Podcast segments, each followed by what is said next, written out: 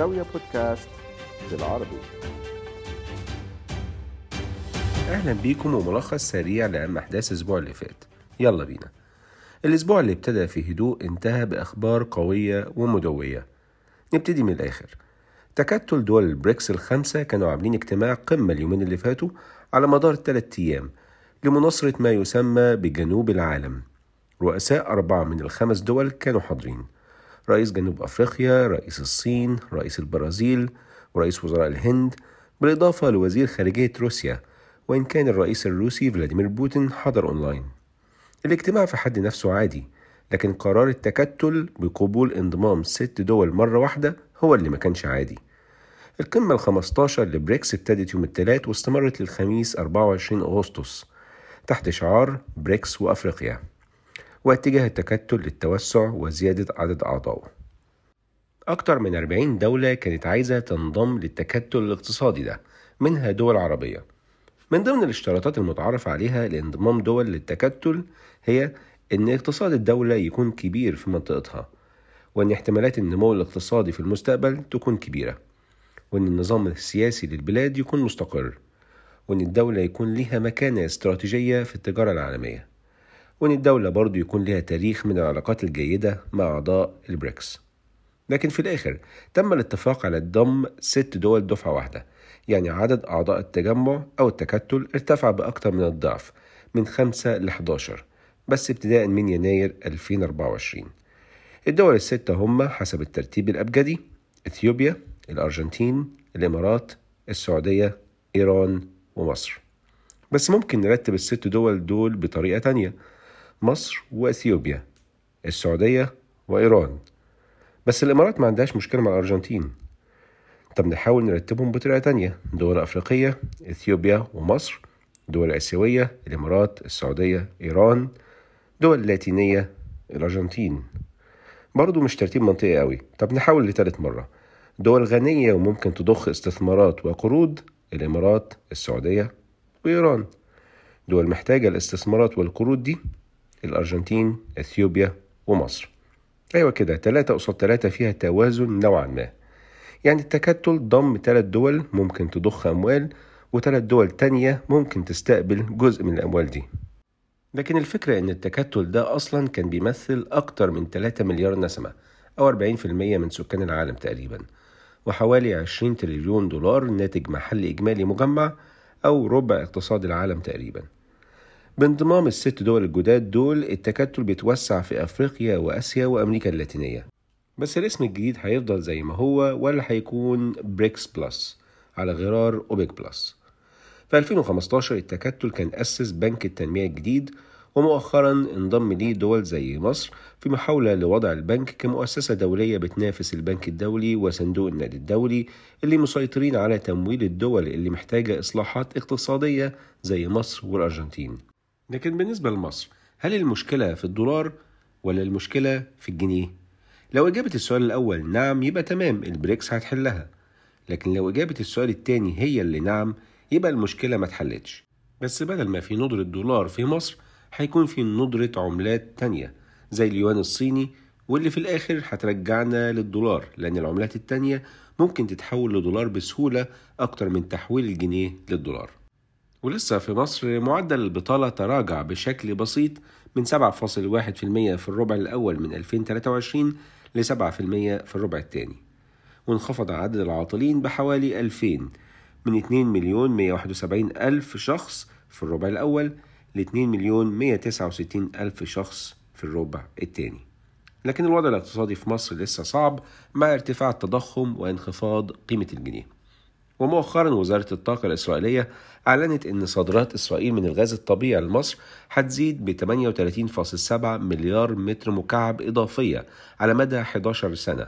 إسرائيل هتسمح بإنتاج 6 مليار متر مكعب إضافية من الغاز سنويا بدءا من 2026 بزيادة 60% مصر اللي بتمتلك محطات لإسالة الغاز بتحاول إنها تكون مركز للطاقة من خلال البيع اللي بتنتجه من الغاز وإعادة تصدير الغاز الإسرائيلي بعد تسييله لدول الشرق الأوسط وأفريقيا وأوروبا.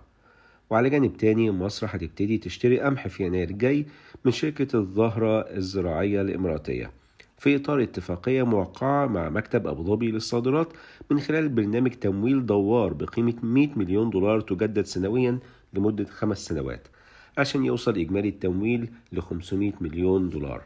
لحد هنا الخبر ممكن يكون عادي ومنطقي. لكن الغريب أن شركة الظاهرة الإماراتية عندها أراضي في توشكا في مصر بتزرع فيها القمح. يعني مصر هتقترض بالدولار من الإمارات علشان تشتري قمح بيتزرع في مصر. ها؟ على العموم مصر لسه بتحاول تكمل برنامج الطروحات الحكومية بعد ما البنك المركزي المصري أعلن إن عملية الفحص النافي للجهالة للمصرف المتحد مع المشترين المهتمين هتبتدي بنهاية سبتمبر الجاي وده حسب الجدول الزمني المحدد لعملية البيع. أما السعودية أحد الأعضاء الجدد في بريكس فأعلنت الأسبوع اللي فات عن تأسيس صندوق الابتكار التقني العميق بميزانية تقدر ب 750 مليون ريال أو ما يعادل 200 مليون دولار بهدف الاستثمار المبكر في الشركات المحلية والعالمية المتخصصة في التقنية الفائقة أو يعني التكنولوجيا المتقدمة. إنشاء الصندوق ده يعتبر ضمن الاستراتيجية الجديدة لجامعة الملك عبد الله للعلوم والتقنية اللي كان ولي العهد السعودي محمد بن سلمان أطلقها بهدف تحويل العلوم والأبحاث لابتكارات يكون ليها مردود اقتصادي. ونروح لروسيا اللي هي عضو مؤسس في البريكس. فاكرين قائد مجموعة فاجنر اللي اسمه يفجيني بريجوجين اللي كان معروف باسم طباخ بوتين؟ آه الراجل ده اللي قاد تمرد مسلح في يونيو اللي فات ضد الرئيس الروسي بوتين واللي سماه وقتها بالخائن. أو الراجل ده صاحب ال 62 سنة أعلنت الوكالة الاتحادية الروسية للنقل الجوي إن اسمه كان ضمن قائمة ركاب طائرة خاصة تحطمت يوم الأربع شمال موسكو أثناء رحلة داخلية بين موسكو وسان بيترسبرغ. الوكالة قالت إن البيانات الأولية بتشير لوفاة عشر أشخاص كانوا على متن الطائرة. لو نفتكر يونيو اللي فات بريجوجين كان أنهى تحرك مسلح لمجموعة فاجنر في روسيا بوساطة بيلاروسية وده كان يعتبر تحدي كبير للرئيس الروسي بوتين وكان هيمثل واحدة من أخطر الأزمات الأمنية في البلاد من عشرات السنين. اللي ما يعرفش فاجنر دي قوات مرتزقة شبه عسكرية روسية عددهم 25 ألف مقاتل. كان أسسها بريجوجين من تجنيد مسجونين بداية من عام 2014 بعد ما هو نفسه كان قضى عقوبة في السجن. والمجموعة كانت اشتغلت قبل كده في سوريا وليبيا والسودان ومالي. ومؤخرا في أوكرانيا في فبراير 2022 لما مقاتلين فاجنر قادوا الهجوم الروسي على مدينة بخموت الأوكرانية. وبذكر التمرد العسكري نروح للنيجر حيث الانقلاب العسكري اللي لسه مسيطر على البلاد بالرغم من اعتراض دول الجوار تحت مظلة مجموعة إيكواس رئيس المجلس العسكري في النيجر الجنرال عبد الرحمن تياني قال إن الفترة الانتقالية مش لازم تدوم أكتر من ثلاث سنين وإن المجلس لا يطمح لمصادرة السلطة. ده غير إن المجلس هيطلق حوار وطني هيستمر لمدة 30 يوم للتشاور بخصوص أسس العملية الانتقالية هي الناس دي إيه؟ هي بتنقل من نفس الكتاب؟ المهم الراجل حذر كمان من أي تدخل عسكري خارجي في البلاد وندد بالعقوبات اللي فرضتها إيكواس على النيجر من ساعة الانقلاب من ناحية مالي وبوركينا فاسو الجارتين بتوع النيجر واللي بيدافعوا عن الانقلاب لأنهم أصلا لسه عاملين انقلابات مؤخرا والدنيا شغالة تمام عندهم الدولتين دول قرروا يبعتوا طيارات حربية لنيامي عاصمة النيجر في إطار تعهد الدولتين بالدفاع عن النيجر ضد أي عدوان. من ناحية تانية إيكواس قالت إنه تم اتخاذ قرار بخصوص اليوم المحدد للتدخل العسكري في النيجر لكن مش هيتم الإعلان عنه دلوقتي. سايبينه مفاجأة أما مجلس السلم والأمن التابع للاتحاد الأفريقي فطالب مفوضية الاتحاد بتقييم التبعات الاقتصادية والاجتماعية والأمنية لنشر قوة الاحتياط التابعة لإكواس. وطلب كمان من مفوضية الاتحاد الأفريقي تحضير قائمة بأسماء أعضاء المجلس العسكري في النيجر ومؤيديهم لاستهدافهم بعقوبات. ده غير تعليق مشاركة النيجر في أنشطة الاتحاد الأفريقي اللي جدد دعوته لقادة الانقلاب في النيجر بإطلاق سراح الرئيس المعزول محمد بازوم والعودة لسكناتهم مرة تانية. ولسه في أفريقيا القارة السمراء ذات الأجواء الساخنة سياسيا وعسكريا واقتصاديا.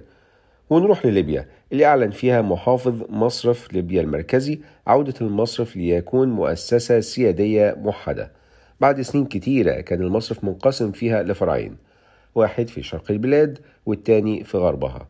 ودلوقتي هيتم مواصلة الجهود لمعالجة الآثار الناتجة عن الانقسام. انقسام؟ انقسام إيه بس بعد الشر؟ خلي العالم يحلو بتكتلاته وبتجمعاته. كان معكم عمرو حسين الألفي من زاوية. تحياتي لكم والسلام عليكم ورحمة الله وبركاته.